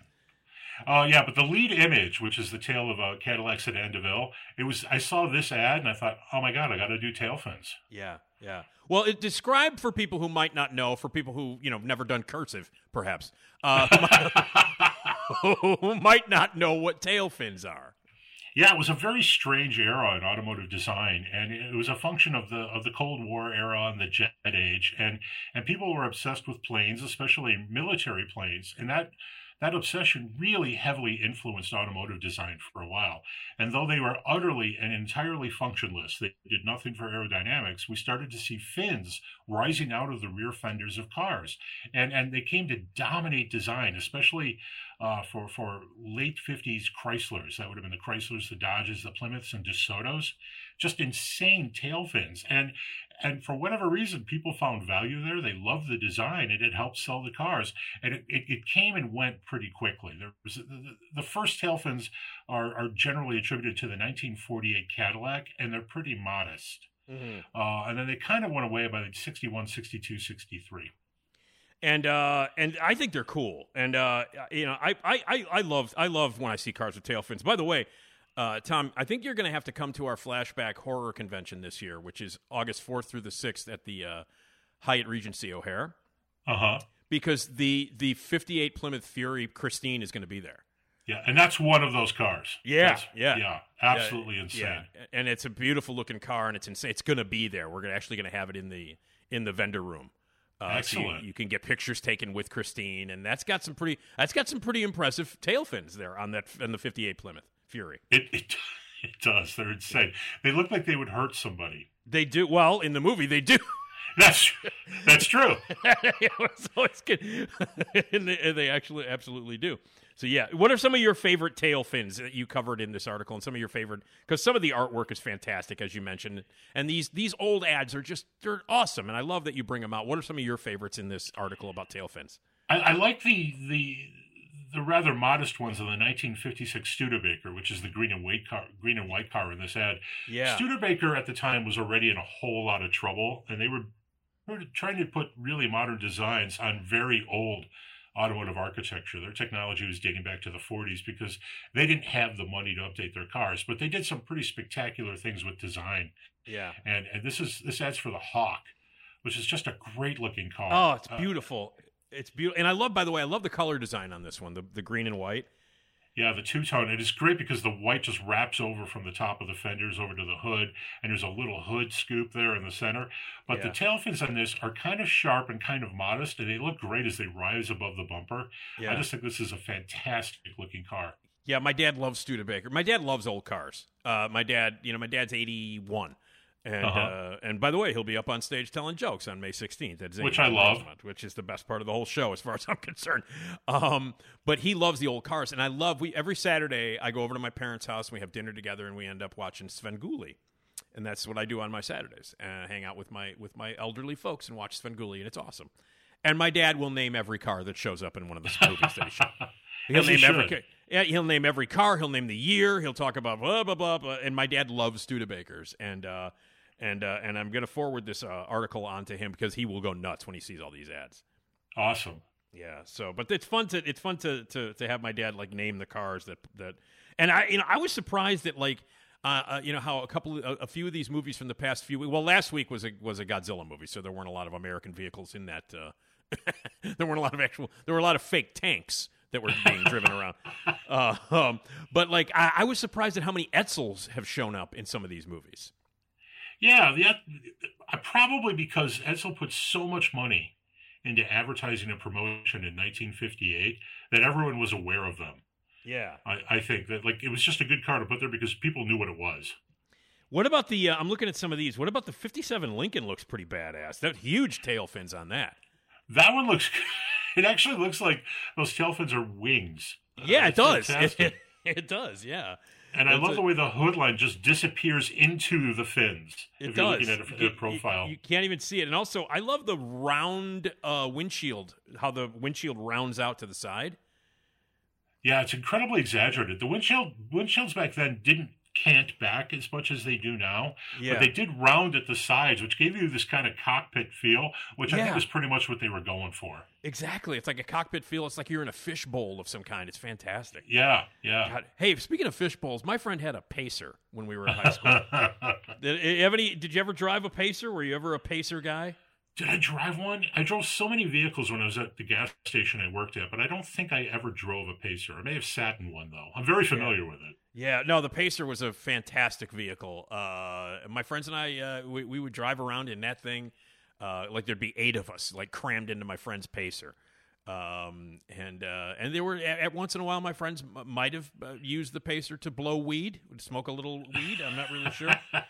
Uh, at one at one point, at one point, the Pacer was where everybody went to to to smoke a little weed, if I'm not mistaken, back in the day. Uh, so, but yeah, the Pacer always made me feel like I was in a fishbowl whenever I was in one of those things. It, it was a funny car too because AMC American Motors was in big trouble by then, and they had this design exercise and they, they went crazy like let's just do this and and they did it. I yeah. Let's just do. I love that. That that's what they thought. Let's just do this. they're in a boardroom. A whole bunch of guys are just trying to figure out how to design a car, and they're like, "Let's just do this." And, and and they did, and it almost worked for them because Yeah. originally in '75 the Pacer was pretty popular. But if you read the advertising, it's clear the copywriters and the advertisers didn't know how to sell it because they didn't know what it was, and and they kept calling it the wide small car. I'm like, what, Wait. what the hell is that getting? wait a minute. Wait, wait, wait. Really? They called it the wide small car. That's what Yeah, So it was like, honey, we got to get the wide small car. That's what we need. They, they wanted so badly to build like a really modern small car, but all they had was this really crappy old American Motors architecture. So they just plopped this thing on there. They would later oh. add a wagon to the lineup that was pretty functional. Oh wait, really? I didn't even a Pacer wagon. There's a Pacer wagon that looks suspiciously like the regular Pacer. It was something. Yeah. The, the shape doesn't really change that much. I was gonna say, what are you gonna? How do you reshape that into a wagon? I do. I have a Pacer fun fact for you. oh, please, yes. This is a great fact. So all Pacers were two doors. which isn't the greatest thing if you're trying to sell a wagon or, or a family friendly vehicle. But the two door, the door on the passenger side was something like four or five inches longer than on the driver's side. This was to allow, yeah, to allow easier access to the pa- to the back seat. fun fact, fun pacer fact. That is fantastic. Oh my god. All right. Now I wish my buddy was still around with his pacer. We could check out if the door is wider on the other end, if longer on the other end. Wow, amazing. All right. Yes, and it was I will say this, if you know, for a car that was designed like, let's just do this, I mean, maybe they were smoking weed in that boardroom and that's what that car was for with my friends. It was for Well- smoking weed. So I American Motors was headquartered in Kenosha, which I think is like the weed capital of Wisconsin. I believe we're onto something, Tom. I believe we've just. I, I'm telling you, I, I, we we we've got an investigative. I believe we began an investigative unit right here uh, uh, uh, on the on the podcast. Oh, that's hilarious! All right, uh, so check out this old. I don't know how we got into the pacer from the tail fins, but there you go. There's no tail fins on a pacer. That's No, for sure. Let's that's just- true, no. that's absolutely all right. What about some uh, some classic car ads for the small state? Oh well, look, that kind of works because the pacer tried to become a wagon. Yeah. So now we're moving on to an article that you did on classic car ads with small station wagons, uh, Yeah, which I find which I find weird. Uh, the, you know, Back in the day, if you had a compact car, you sold it uh, as a coupe, you sold it or a coupe or a hatchback as a sedan and a station wagon. It was just a thing, and and station wagons have completely disappeared from from the U.S. market. There are no Hmm. affordable station wagons here anymore, yeah. and even the ones uh, Volvo sells a couple, and BMW and Mercedes still do. Hey, by the way, a- before we jump into this, time, I, I want to mention Yeah. that there is an an absolutely maybe the best movie I've seen so far this year. Uh, it's based on the Judy Blume book. It's uh, um, Are You There, God? It's Me, Margaret. Oh yeah, um, I've seen I've seen your It's, post. it's unbelievable. It's my it's truly my favorite movie so far this year. It's lovely, and it takes place in the early '70s. And there are several station wagons in it. And there's a scene where they pile the kids in the back of the station wagon, um, uh, facing the opposite direction. You know, the seat that was always facing the back. Yeah, yeah. They've got and they've got like six kids unbelted in the back, you know, in the back of the station wagon, and it brought me back immediately to those years where my aunt had a, my aunt and uncle had a station wagon, and we'd sit in the back with the seat facing the opposite direction. Remember those? I do. Um, my dad had a '69 Ford with the rear-facing uh, seat, Yeah, so my sister and I sat in that sometimes. yeah, and well, that's it's it's shown in all its glory in this movie. Which, by the way, Tom, uh, not only is it a great movie, but it'll flash you right back because you and I are the same age. Oh my God, the cars, the dec- the, the decorative stuff. Everything. And it's not done in this movie, it's done genuinely, and it really does feel like they're bringing you back to that time. It's not done as a joke, you know what I mean? Like to be hip. Oh, it's the 70s, let's throw this in there. Um, but it brings back genuine memories, like being in the back of a station wagon, unseat belted, facing the opposite direction. Yeah. And no one was worried about it. Absolutely not. Absolutely not. So, but anyway, so the station wagon is prominently featured in uh, one of the one of the million reasons you should see "Are You There, God?" It's Me, Margaret, which is a great movie. Uh, but Excellent. anyway. So station wagons, uh, as part of your ad, what are some of the smaller ones that you that you love uh, covering in this ad in this article? Well, one of the ads I found, and I'm so glad I did because I forgot this vehicle ever existed. But there's a 1968 ad in this list for the for the Saab wagon, and and the Saab Saabs didn't even have model names in those days. It was just a Saab, and there's a wagon version of the Saab here, and it's it's incredibly weird looking. Well, what I'm I'm looking at the, what the hell is this ad? What what's happening here? I think I Are they think on a- what's I'm sorry, but yet this ad is are they on a mountain? What is happening in this? they do seem to be prepared to die um, because this wagon is going downhill over rocks towing a boat it, it seems like a terrible idea It really does. I mean, it looks like a scene from from from from you know uh, from a terrible horror movie. It looks like they're going to die. It looks like everybody's going to. I mean, they emph- they don't really emphasize the car or the boat in this ad. They emphasize the rocks on the mountain, like they're going to die. Um, I, my best guess is all Saabs in those days were front wheel drive which was before cars had all wheel drive though that was the domain of trucks Yeah, front wheel yeah. drive was great in the snow and great for traction and Saabs being from Sweden, they know about snow. So Sure. I think here they're largely pushing the fact that this thing's good in the snow and in rough terrain and stuff. Though I would not do what they're showing here. oh no, Oh my Yeah.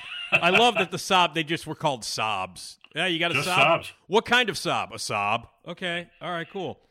Yeah, Uh, I've read this. I read this ad a couple of times. There's no model name. It's a Saab. It's just a. Saab. That's like when you go to the South and you order a Coke, Yes. and they say, "What kind of Coke?" I'll have a Seven Up. You know what I mean? Like that's because every Yeah. seriously, that's what it is. Because here in the Midwest, it's pop, and at most places, it's soda. Um, but if you go into the South, it's Coke, and and then they ask you what kind of Coke, and then you go, "I'll have a Dr Pepper." You know what I mean? That's that's what it is. Everything is Coke. So uh, all right, so everything is Saab. uh, how about the the seventy five Volkswagen Dasher? What? Yeah. People forget about the Dasher. Volkswagen, before Volkswagen became a full line manufacturer, they dabbled in things that weren't rabbits or golfs or beetles. And the Dasher was one of those things. And, and actually, these were good cars. But Were they? yeah, yeah, they were likable, very space efficient, uh, very fuel efficient. There's also, this ad kills me because there's some technology in this ad referred to as skid breaker.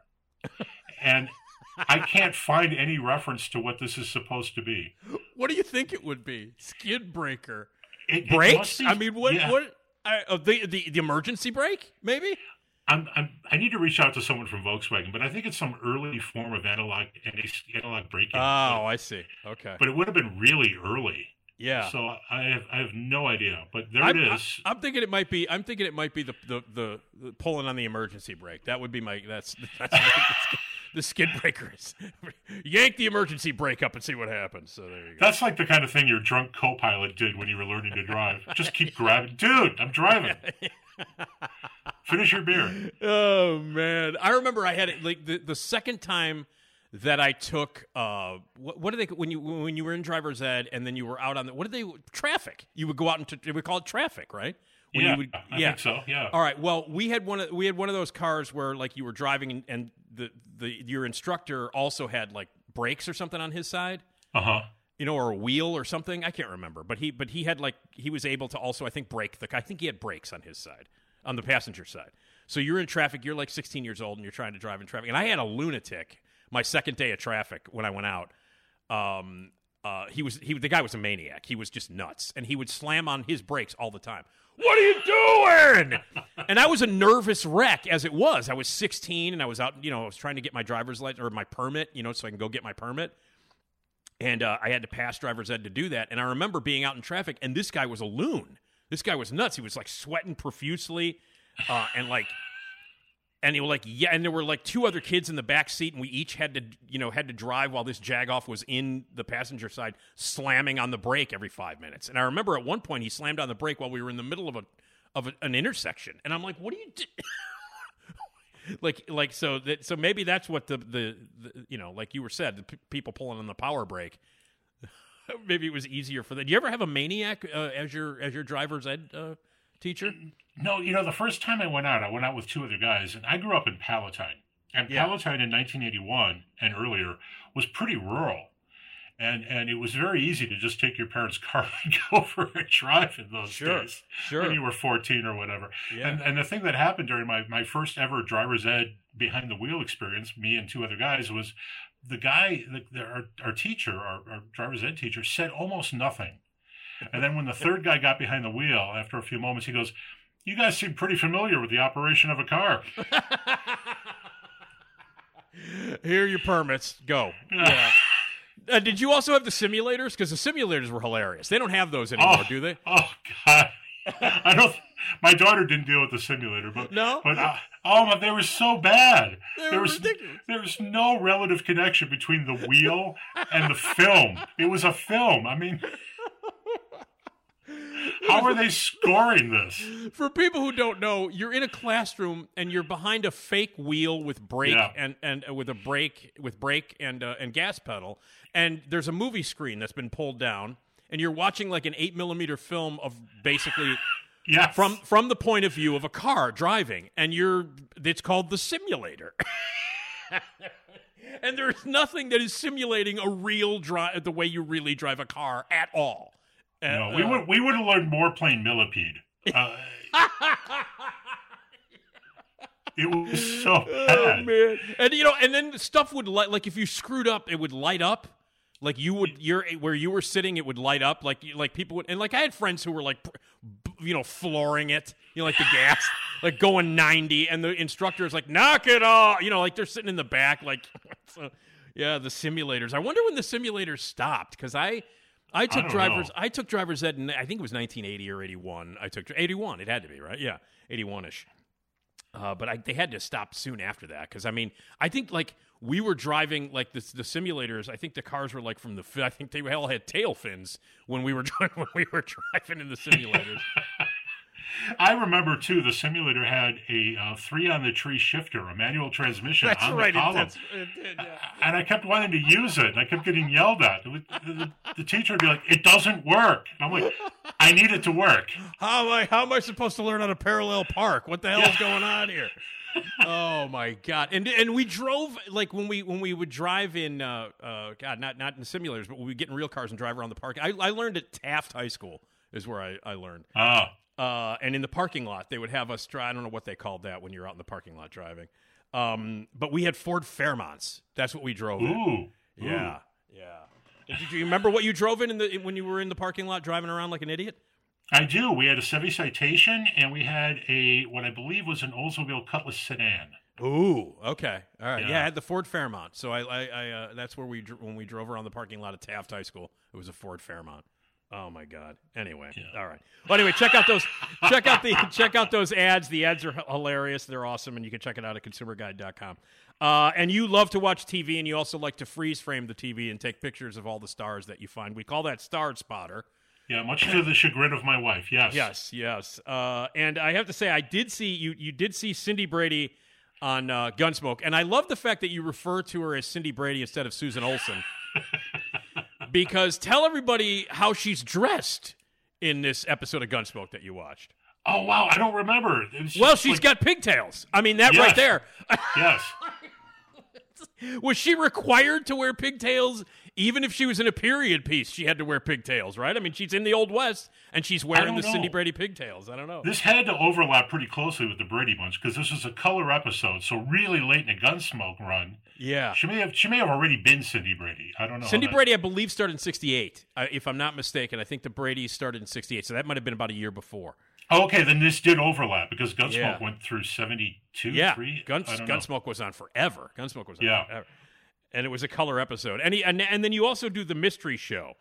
Uh huh. Now, one of them. Now, I don't know the Eighth Man, your mystery show, because when you do the mystery show, explain to everybody what the mystery show is if they want to check it out on your social medias. Yeah, I have colleagues back at the office who are love the mystery show, but I, I grab a still, usually from a failed show or an obscure show, and I post that without any sort of background information whatsoever. So totally out of context, and people have to guess what the show is. Without googling it, don't cheat.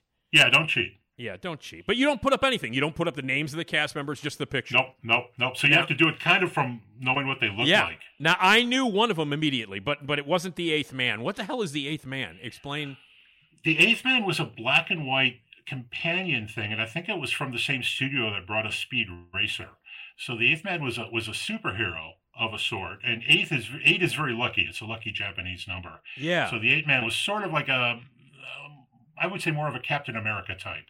Okay. All right. Yeah, I don't. But the opening I, credits are fun. I bet they are. I mean, it's Japanese animation. That stuff is Yeah. fantastic. If it's from the same people who did Speed Racer, the thing I loved about Speed Racer, if you go back and watch Speed Racer, is just how unbelievably violent that show is. Like in the opening credits, twelve people die in the opening credits. Like cars explode. I mean, it's unbelievable. It's unbelievable. And I watched get it. People get mowed down with machine guns regularly on that yeah, show. and run over by cars, and cars Yep. explode. They go over a cliff and blow up. I'm like, my god. That show I- scared me when I was a kid. Oh, I used to watch it. Oh my god, religiously. Loved and I, it. and Loved by it. the way, I love the Wachowskis live live action version of it. I don't care what anybody says. I I love it. I love it, and I'm alone on that, but I love it. Now the other one with- that I knew. I'm sorry. Go ahead. That was with John Goodman, right? Goodman was yeah, Pop. Yeah. Yeah, yeah, Yeah. yeah. And Emile I Hirsch. saw that. Emile Hirsch was uh, was Speed, and and Christina Ricci was Trixie. It's it's fantastic. Oh. Oh no, no, it's good, man. It's good. It's the No, I saw it. I saw Oh, it. I Brought love my it. daughter. Yeah. Oh, I love it.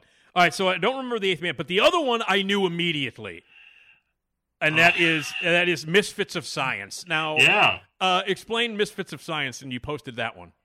Yeah, 1985, and I think it was just sort of a not a spin-off. It was just playing off the weird science kind of thing of the era. And Well, um, no one. I recognize in this cast. But it, no, I knew it right away. And I'll tell you something. It wasn't just Weird Science, Tom. That was a very, very, very popular year, year and a half of nerd science movies because you had Okay. Weird Science, you had My Science Experiment with Dennis Hopper, where they bring dinosaurs back. Oh, Um, uh, you had God, there was another one, and uh, the, and also, but the but the best one of them all is Real Genius, uh, Right. with Val Kilmer, which is the greatest nerd movie of all time.